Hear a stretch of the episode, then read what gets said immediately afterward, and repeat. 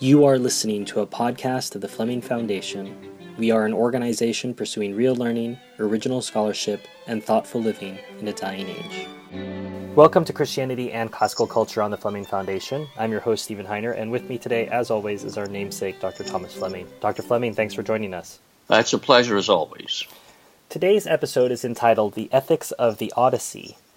And in a work in which there is so much bloodshed, perhaps it might be interesting to talk about ethics in our modern sense, especially as Christians.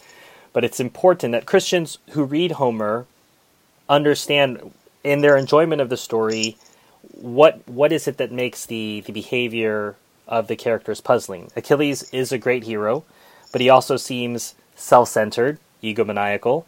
And Odysseus is a pirate, robber, and above all, a liar. Is he really a role model for young Christians, or more a role model for people who want to work at Goldman Sachs? Yes, well, it's a difficult question to answer, and having taught the Odyssey both to Greek students and to lectured on it from publicly and taught it to college students and high school students, this is something which people have great trouble with, and especially the more Christian they are, the more they have trouble with the character, particularly of Odysseus. But we can't really answer the question of what kind of a role model is Odysseus without looking at the bigger picture, the ethical universe in the Homeric world. And we have to get some context by looking at other moral systems of not only of pre-modern societies, which you'd find in Central Africa or Latin America, but also ancient and medieval societies, so that to understand what sort of a person Odysseus is in the ethical context of early Greece, we have to sort of get our bearings. So, when you say get our bearings, are you saying that right is not always right and wrong's not always wrong, that there aren't universal standards and principles that some people attribute to natural law? Well, I'm not saying exactly that, though I would throw in a side comment that this notion that we should treat everyone basically the same in human life. Every single individual, born, unborn, my best friend, or somebody living around the other end of the world, that they're all individuals who bear ethical rights and ethical duties. This is not really a Christian concept, although it is often trotted out in various modern catechisms and works of theology. This is the belief. This is the argument used in the Enlightenment. This is typical of Locke and Voltaire and Rousseau. It is not especially Christian. And by the way, this argument that I'm making also includes a lot of what is falsely called natural law theory today, because most natural law theory since the 19th century, and it includes virtually all Catholic natural law theory of the 20th century, is really derived from a German idealist tradition. It's Hegelian. It is not Aristotelian. Aristotelian natural right, natural law was based on the way human beings have been created. It's the way we are. Whereas the modern theories are all based on, it's like geometry, where you have certain axiomatic principles and then you deduce certain conclusions from that. That is alien to the scriptures, it's alien to the church fathers, and it's alien to the whole classical tradition of philosophy. So if we really want to learn something about the origins and development of human ethics, then, rather than looking at these abstract manuals of moral theology in the modern world, I think the last great Catholic work of moral theology was probably St. Alfonso in the 18th century, a genuinely great work in the classical tradition. But to purge our minds of these abstractions about human rights, there's no better place to start than Homer. Well, imagine that we are graduate students in Berkeley, California, and we've just left off burning some campus buildings to assert our free speech rights, so that because we don't want to hear anybody who disagrees with us, and we're transformed imported to Homeric Greece, that is, to the world in, that Homer describes or invents, were immediately bewildered by one great difference between the world of Berkeley, or at least the world we pretend that it is Berkeley, and the Homeric world. In Homer's world, duties and rights are particular, and they derive from our relationship to other people, whether we're children or parents, husbands or wives, companions or strangers, Greeks or non-Greeks. So this idea that, for example, all Middle Eastern Muslims have the same right to live in the United States and to practice a religion which is fundamentally not just antithetical but hostile to the Christian religion, you know, this is, you know, an ancient Greek would have laughed at you. And in fact, he would have probably killed you. The conventional relationship between children and parents in Homer's world is based on the respect which children are supposed to have for their parents and the love that parents have and the concern that they have in taking care of their children. And this is not the same thing. I mean, the parents' duties, the child's duty are quite different, as they have been in all decent human societies. On the other hand, when two aliens meet, whether in one of their home countries or in an international setting, their relations have to be defined very rapidly, because the natural relationship is to be a state of war. You know, if a Greek meets a Phoenician on the island of Cyprus, they're probably going to fight and rob and kill each other. To rob, enslave, or kill the enemy alien is not immoral, and it's not in a war today. Or they can strike up a relationship or acknowledge a pre-existing relationship, which in English we translate as guest friendship. The Greek word is xenia, a complex word, because xenos is a stranger, an alien, but he's also a host or a guest, but he can also be a mercenary soldier. But xenia is this relationship: you come to my town and I'll take care of you. I come to your town and you take care of me. So this is that sort of relationship is what we saw in Oedipus at Colonus, that he was under protection. Exactly. Of that. The xenia is what you're saying. Yeah. Okay. Xenia, yeah. And in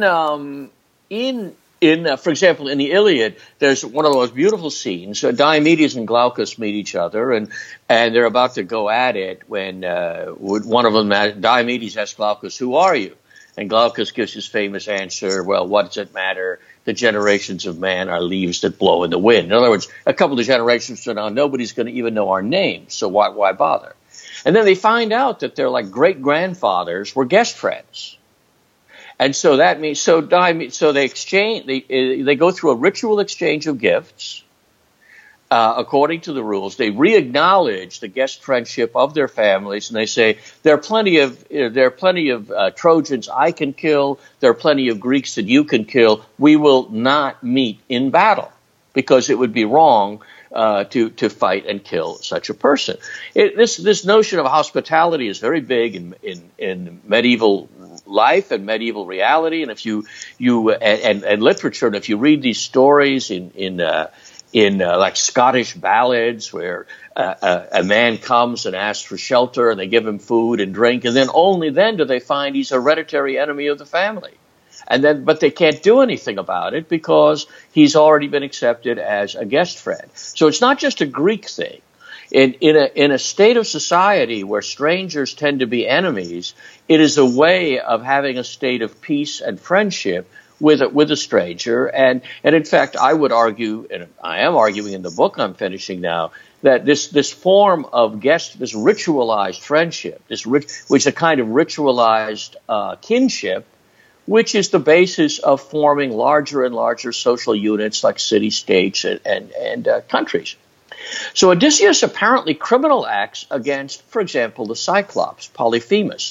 They go in there and they eat and drink his food. Would be a gross violation of guest friendship toward an alien.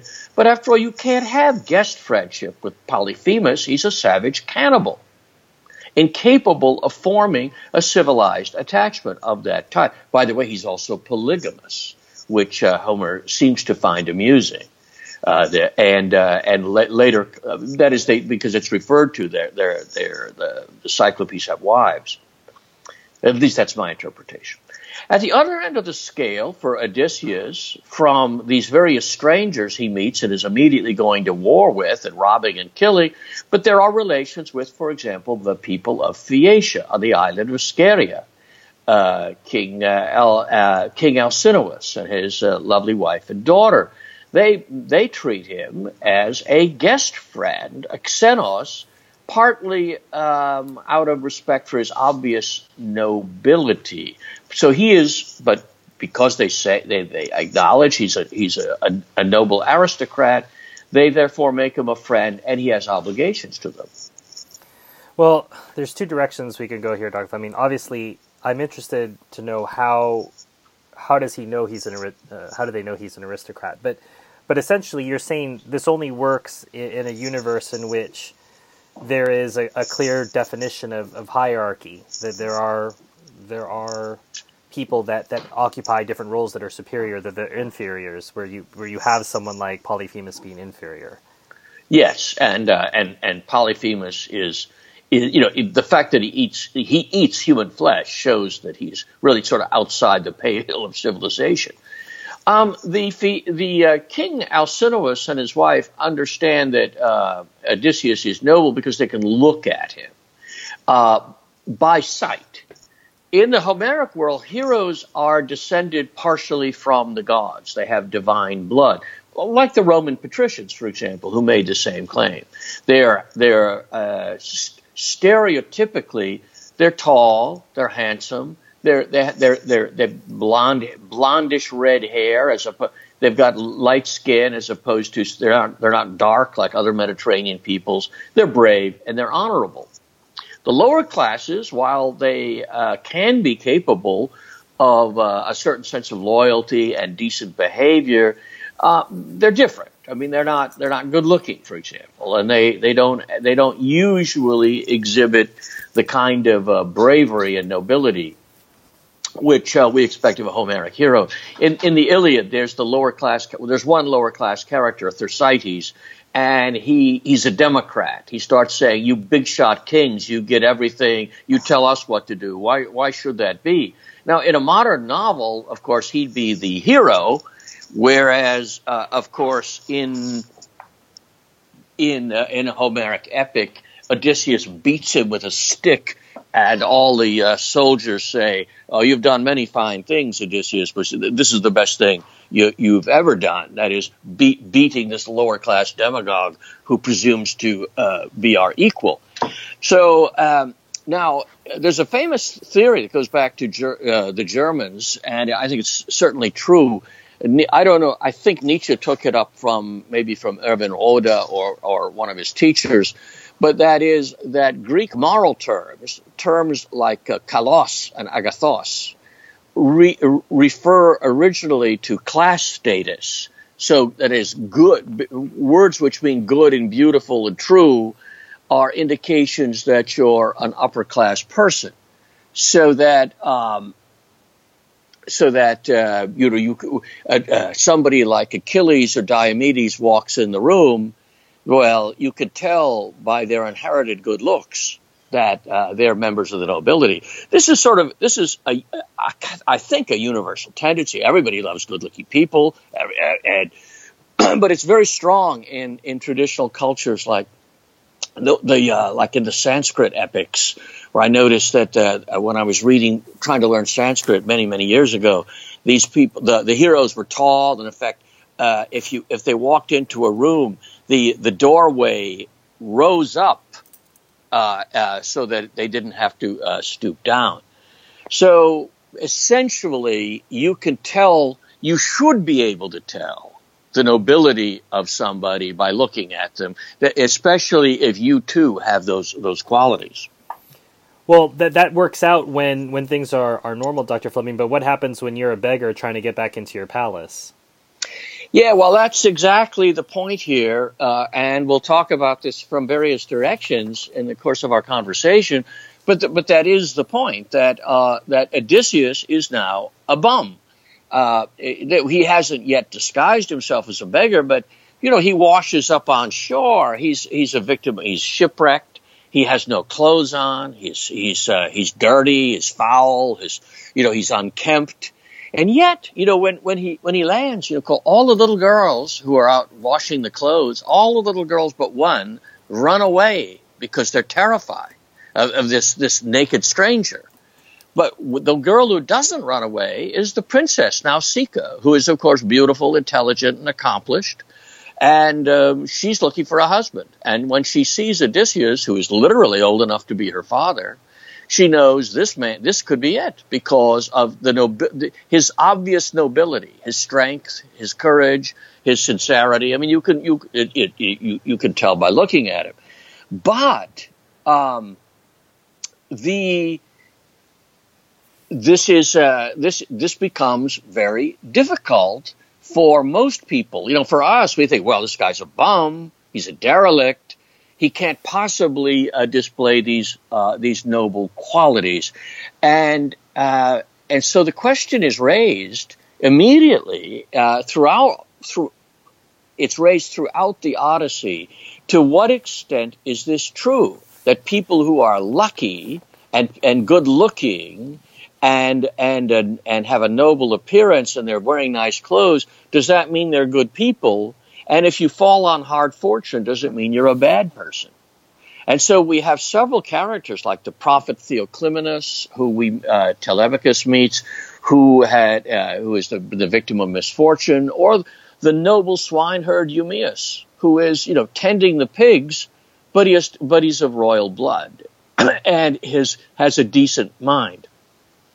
So in the Iliad, these characters, I think, are almost inconceivable, because nobility of character is a function of your family tree. Whereas in the Odyssey, the question is raised: are these class distinctions universal? Does everybody who belongs to the upper class, is he noble? And of course, we have a discussion at several points of Aegisthus, the cousin of Agamemnon, who murders him and seduces his wife. So this is one of the fundamental moral dilemmas being raised by the Odyssey. That is, this outward appearance and good breeding, is that the same thing as human virtue? And the answer in the Odyssey is probably not. I want to go back to the guest friendship, that story that you told about Glaucon and Diomedes. We have several points of intersection for Odysseus that he has to deal with. So we have the Phaeacians who make a guest friend of Odysseus. What does he owe them? Well, it's again. These relationships are formal and ritualized, and they usually involve the giving of gifts and the swearing of promises. And this is not just in the Homeric world, but down to fairly late in the Greek world, and it persists throughout the Greek tradition, and it's often passed on to the children. It's not, you know, 3 or 4 generations later, the bond may be ignored, but it can be re-acknowledged. When Telemachus, the son of Odysseus, goes to see Nestor and Menelaus, because he's the son of a guest friend, they treat him properly. So if you're staying with a host who's an acknowledged guest friend, well, you don't rob him, you don't insult him, you don't misbehave at the dinner table, and you certainly don't run away with his treasure and his wife, which is what Paris, the Trojan prince, did when he was visiting Menelaus. This is why Paris is one of the great sinners of Greek literature and Greek mythology, because he was taken in as a friend and then betrayed the host. And that's the whole Trojan War. It's not simply that Menelaus is angry that his wife got taken from him, but Zeus is angry not because it's a wife, but because of the violation of the rules of hospitality which he, Zeus, has made and presides over. Well, what about the the suitors, this is a strange one, but are they guest friends? Well, you know, in a way they are, in a way they're not. Some of them certainly are related to people who had been treated that way by the family of Odysseus, his father, his wife, and her family. They are guests of his house. They're staying there, and they're guests of his wife and son, whether invited or not. They probably don't have the formal relationship, but they are nonetheless bound by the normal rules of Greek hospitality. But what do? They eat and drink the Telemachus and his mother out of house and home. They bully the mother and trying to make her marry one of them. They plot to kill the son. This is just as bad behavior as the behavior of Aegisthus, the cousin of Agamemnon, who is held up constantly in the work as the negative example. What you don't want to be like is Aegisthus. So when Odysseus returns, he takes, of course, in one of the greatest scenes in literature, he takes a terrible revenge. He kills all of them. And even the comparatively nice suitor, like Eurymachus, cannot escape. They are all killed. And so for the Greek reader, for the ancient reader, I think that they thought this was an act of justice. But it does strike I'm trying to, obviously I'm a modern Dr. Fleming, so I'm trying to think back to being an ancient reader, and I'm thinking about vengeance and things that we've talked about, plays that we've discussed. And the Oresteia, for example, you would, to put it analogously, it would not just be killing the evildoers, but killing everyone. You know, and we saw some of that. You know, a random maid was killed, but killing everyone in the household would be analogous. So, for a modern, it seems I hesitate to use the term, but almost like video game violence. Yeah, this level of, well, everybody's going to get killed, and you're right. It is a bit shocking. The one has to remember now. Homer does prepare us for this. For example, the maids mistreat. They're sleeping with the suitors, which is not something they're supposed to do. They aid the suitors in their plots against Penelope and her son Telemachus. And when Odysseus comes, they treat the stranger badly. I mean, they are very rude and unpleasant to him. Even the best of the suitors, Eurymachus, throws a table or chair at Odysseus, whom he thinks is a miserable beggar. Now, this shows bad character in picking on the lower classes just because they've met with misfortune is a sign of an immoral, bad person. Now, it's all right. It's sort of like you get executed for spitting on the sidewalk. And the answer is, considering that they're all part of a criminal conspiracy against the king, they all share in the guilt, and they all are killed. Now, this is what happens in a vengeance-based society, whether it's a Greek society or an Anglo-Saxon society, or to the children of Israel in the Pentateuch, the first five books of the Old Testament. It's obviously a social and moral problem, even in Aeschylus or Oresteia. It takes in both in the Oresteia and here, Athena tries to resolve the problem, because you know once Odysseus has killed all the suitors, they have relatives who now have to get blood revenge on Odysseus for doing this, and it could be an endless cycle of violence. In this case, Athena's attempt to resolve the question is backed up by a thunderbolt, which strikes at her feet. That is, it's the warning from Zeus himself that this is over, that Odysseus has made his point. Vengeance, I would remind our readers, vengeance is not wrong. And this is one of the worst pollutions of modern ethical discourse, and of all talk about, you know, crime and punishment. Well, that's just revenge. Of course it's just revenge. Vengeance is vindication, the righting of a wrong. And vindication is a positive good. It is divinely commanded. Vindication and vengeance are not opposed to justice. They're the foundation of justice. And in the Old Testament, you know, we're told, of course, over and over, vengeance is mine, saith the Lord, I shall repay. And people misinterpret that to mean something like, well, that means vengeance is wrong. You can't do it. No, obviously, the creator of the universe is not walking the streets of every little village in the world saying, okay, you committed a wrong. You're going to have to pay. I'm going to punish you.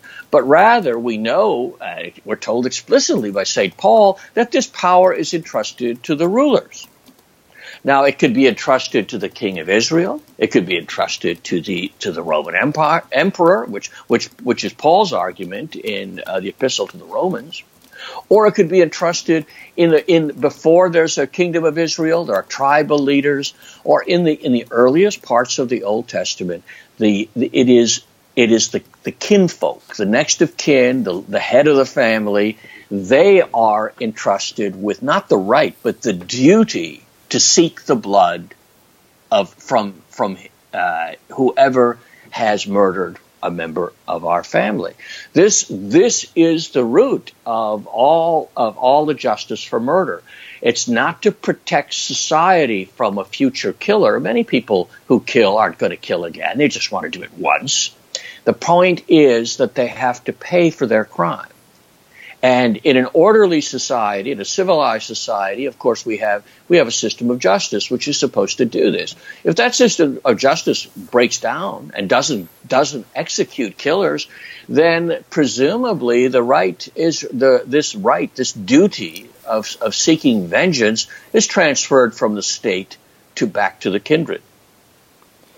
Well, and I think again this show is called Christianity and Classical Culture. Third Fleming. So I think a lot of times Christians may recoil a bit, especially if they're getting into an argument with a pagan or an agnostic, and they say, well, you know, in the Bible, it says, you know, there was all this killing in the Old Testament. How do you feel about that? And Christians, and I've been guilty of this, I've said it myself, I said, well, that's the Old Testament, ... with this implication that, well, we also have this other testament that contextualizes that violence, right? Trying to understand the Old Testament without the New Testament, I think, is quite a task because we weren't Jews who existed before our Lord. So when you say that vengeance is not wrong, I think there's that immediate hesitation in Christians where that question is raised, like, well, I guess that's true because we see it. And our Lord doesn't say vengeance is wrong. He says vengeance is mine. That's right. How could it be wrong if it belongs to the Creator and to His instruments on earth? It's clearly, you know, vengeance is, and of course the word like vendetta, for example, which comes from the Latin word for vengeance. Vendetta is practically the only word in medieval Italian. It's Dante's only word for justice. It just means if I commit first degree murder, I have to pay for that, and that is vengeance. Whether it's the family who kills me, which would have happened, by the way, in Dante's time, whether it's the family that has that power, or it is the government of Florence or a government of Italy, the ruler has the sword. And the ruler in a more developed civilized society, such as, say, 18th century England, the ruler is the king and his ministers. And you can't just go around saying, well, that person did me wrong. I'm going to get revenge. The Christian position is actually very solid, reasonable position. Whoever has been given the authority, that is the only person that can take vengeance. But, you know, we're getting into a position now where murderer after murderer is either set loose or given a light sentence. And the question then has to be, does the ruler really hold the sword anymore, and who is the ruler? It's at that point we have to begin to look at systems of law and justice that antedate the modern state, because the state, the definition of the state is it holds a monopoly on violence. But if the state doesn't exercise this monopoly, then whether we like it or not, whether we think it's a good idea or not, people will, as they did, say, in the Old West, people will take justice back into their hands and accomplish it themselves. This is why when the rulers of this world let down their subjects by failing to protect them, by failing to defend their borders, by failing to defend them in battle, by failing to punish criminals, then those rulers are discredited and lose their authority, and horrible things happen. I mean, we're going to see. If something isn't done on all these fronts, you're going to see, as we're already seeing glimmers, a return to lynch law, a return to blood revenge, a return to vigilante justice. Nature abhors a vacuum, and when there's a justice vacuum, then human nature will reassert itself, and will reassume the ancient power of revenge. And it will be a terrible thing. But the blood is on the heads of people like the previous president of the United States and the various state legislatures and federal judges who have made it impossible to secure peace and justice for the American people. I suppose I'm thinking of it somewhat as a flood theme, Dr. Fleming, that when we get to Ithaca, it's in disorder, right? Nature, yes. Nature and society are showing the disorder because of an absentee king, and perhaps only a very strong act. There's no gradualism involved in this restoration. It has to be sudden and dramatic. That's absolutely right. It's also, literarily, it's extremely satisfying. I think I read the Odyssey when I was 10 or 11 years old, and I have to say I've rarely been so thrilled as by the conclusion of any work of literature as by the Odyssey. And to this day, I can't read it in Greek or English without feeling, yes. The whole drawn out scene of testing the bow and setting up the target, which is a string of axe heads with this little hollow circle at the top, and only Odysseus can even draw the bow, much less shoot the arrow through. And then the revelation, this is who I really am, not the bum you've been spitting on and sneering at, but now he's revealed to be, one of the greatest heroes in the Greek world, and cleans up the town rather handily, very quickly. I don't think there's a scene in a Western movie as satisfying. Well, I mean, it's just not satisfying to have a bunch of executive orders get published, right? You gotta kill a few people, right? Show people who's boss. Okay, we'll concede. Odysseus is brave. His robbing and his killing, they're directed against enemies or aliens or one-eyed creatures who are polygamous. What about the lying part of it? This is definitely not a sign of good character. This isn't something that Dr. Fleming taught his children. No, it's certainly not, although it's very hard to – if there's one thing that's hard to get to cause children to cease and desist from, it's lying. Now, later Greeks, by the way, agree with our modern sensibility on this. There was a feeling that Odysseus is too wily to be noble, and there is this story of the hoplon crisis, the judgment of arms. After Achilles dies, the Greeks at Troy decide they have to award his arms, which after all were made by Hephaestus. They're divinely produced. They'll be given to the second most noble of the Greeks, and I think Diomedes bows out, but it comes down to Ajax, who is a large, powerful, heroic, slightly dumb, old-fashioned warrior, and Odysseus, who is also heroic and brave and strong, but not as physically powerful as Ajax, but wily and duplicitous. And the arms are given to Odysseus rather than to Achilles' cousin, Ajax. Sophocles' great play, the Ajax. Ajax goes mad and is going to kill all the Greeks, but instead Athena causes a delusion to fall upon him, and he slaughters a bunch of livestock instead. And but his nobility is in stark contrast with the subtlety and cleverness of Odysseus. Pindar uses him the same way. This conflict, although perhaps in Pindar's case, the fact that he was being paid by people who claimed to be descended from Ajax may have somewhat influenced it. But still, we see this pattern of playwrights and essayists and commentators using Odysseus as a model for how a hero should not behave, because he's a liar. Now, Odysseus, again, with his parallel with his robbing and stealing, he does lie to enemies and to alien strangers, or to people who are potential enemies. However, when he knows he's among friends, then his heroic code, which is the code of Achilles, it says, "I hate a lie worse than the gates of hell."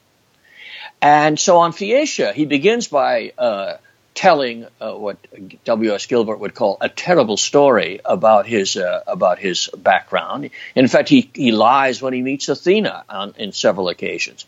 But once he's treated kindly and received as a guest friend, this is in fact how we know the whole backstory of Odysseus wandering, because he tells King Alcinous and the Phaeacians the true story. When he's taken back to Ithaca, although he will have to keep up his lying, he's going to have to live by a different code, and Athena tells him as such. The time for some of your shenanigans is over. You're going to have to stand up and take what belongs to you. So again, we can I think distinguish between those people to whom he owes the truth as a hero and those people that he doesn't owe the truth to. And the people he does not owe truth to are his social inferiors, his enemies, and people who might turn out to be enemies. And in the case of the suitors, he absolutely has to keep – it's sort of like the messianic secret in the Gospels. Don't tell anybody who I am. And it's a little disconcerting to us. But it's part of the story of the rescuer, the savior who comes in disguise. So, again, this is Christianity and classical culture. So we're always going to have to return to how do we connect these two universes. You've shown us so far that there is some kind of moral code, but it doesn't stretch very far. No, that's certainly true. It does not. The code is a code of particular duties.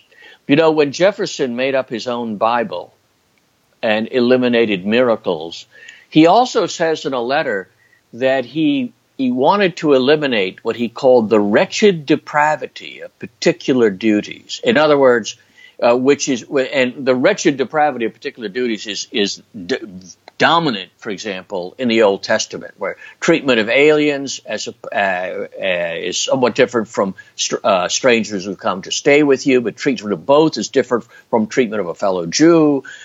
Treatment of kinsmen is different from treatment of others, and it's not just in the Talmudic writings, but it's in the Torah itself that prohibitions on adultery don't extend to the wives of Gentiles. So the Old Testament is a wonderful texture of casuistic rules, which are case by case, that you don't owe the same things to everybody, and that's certainly the true in the Greek world. Our problem is we have gone in the opposite direction, and we pretend that these distinctions don't exist. That was Jefferson's problem. He thought that duties and obligations were universal, although, by the way, he never acted that way. Jefferson always preferred his kinsman to anybody else, spent huge amounts of time taking care of his nephews and various distant family relatives, constantly giving them advice and helping them in their careers. And, of course, he loved Virginia more than any place else. And when he refers to his country, he does not mean the United States. He means Virginia. So I think for a Christian, what we want to do is find the via media between, on the one hand, a totally particularistic set of ethical rules which says I don't have to treat strangers as if they were human beings. That is something which the Greeks, of course, were the first to teach us that we're all humans and in this game together. And as opposed to the other end of the spectrum, which is that we're all just like different pool balls without numbers, and we just interact according to the laws of physics, and none of us has any particular responsibility. You know, at the beginning of the Odyssey, to go back to your question about what we can learn, the gods discuss the age-old problem later raised most famously in the book of Job. Why do the good suffer? There was even a famous rabbinical book about 25 years ago, why bad things happen to good people. I remember Chris Kampf and I said somebody should write a book about a more serious problem for most of us. Why do good things happen to bad people? You know? Why did Ted Turner get so rich? You know, it doesn't seem right. Homer's answer will probably not satisfy us. That is because that is the answer he's trying to come up with in the Odyssey. At the beginning of the poem, Zeus complains that men like Aegisthus were warned against doing evil. That is, killing the king, his cousin, and taking his wife. But they persist, and then they want to blame the gods for the consequences of what they themselves have done. And so, in the Homeric morality in the Odyssey is that we are responsible to a large extent for our own outcomes. We're personally responsible for the things we've done, and this comes out rather beautifully when the gods decide, well, even though Poseidon hates Odysseus because Polyphemus is the son of Poseidon, the sea god is away visiting the Ethiopians, and you know they're feasting him. So while he's away, they can sneak some help to Odysseus. And instead of simply sending Hermes to say, climb on my back, boy, and I'll take you where you want to go, instead Hermes goes and tells Calypso, well, you've got to let him go. And she provides him with an axe.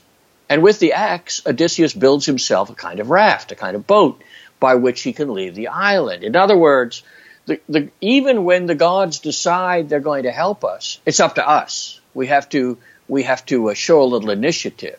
I was once teaching New Testament Greek, first-year Greek, and it was mostly to Christian students. And there were a bunch of them were in a pseudo-Christian cult called The Way. And so they were doing pretty badly because in The Way they were taught that Greek words only had one meaning. You know, even the word for and in Greek, kai, has about four or five basic meanings. And so they were all going into the final exam with failing grades or very low Ds. And so I said, when they came in, I said, well, I hope you all studied because I don't want to have to fail anybody. And they said, oh, we spent the night praying. And I said, well, you know, I think, don't you think your God wants you to actually do your duty and study your lessons? You know, is that, you know, and of course they all got things like 10 and 20 on the exam because they believed that they were like Muslims. Muslims believe everything's in the hand of Allah. So if you fire a gun off into a crowd and it kills somebody, it's not your fault because Allah willed that bullet. to kill somebody. And there's a strain. Really, classical Calvinism says there are no intermediate causes. The ultimate cause of everything is God. And so God causes evil. God causes little children to be raped and murdered. This is obscene. But it is what some people believe. And the Odyssey is a real anecdote, to that. And secondly, the Odyssey challenges the Greek conventional assumption that you see in the Iliad and that you see everywhere, really. People who adore film stars, well, they're so handsome, they must be a good role model, right? Or so-and-so throws a good football, so he must be a good model for my children. Or so-and-so is a pop idol, so I should base my life on that. We think we've escaped this? No, 95% of humanity has never escaped this. And the Greek, of course, version is that upper-class people who are not only good-looking and brave, but they also have to be virtuous. Odysseus returns to his home on Ithaca, and if I may misappropriate a scriptural phrase, despised, rejected, and acquainted with grief. He is very much the suffering servant that we're told in Isaiah to expect when the Savior comes. The suitor's mistreatment of him is not just an outrage because we know he's really the king, he's really the hero, and it's wrong for a king and hero to be mistreated in this way. But we also know he's a human being. And so the idea that you're free because you're upper class, you're free to mistreat the lower orders as if they were animals. This is very strongly challenged here. Misfortune can come to anyone, this book is telling us, as in fact it has come to the noble swineherd. Eumaeus is called Dios, a word which has the word God in it for the Greeks. It's you're divine.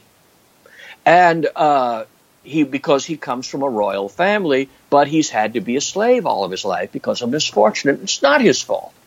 And so you have to be able to look into a beggar or a slave and see that there is a human being there, and that he is made.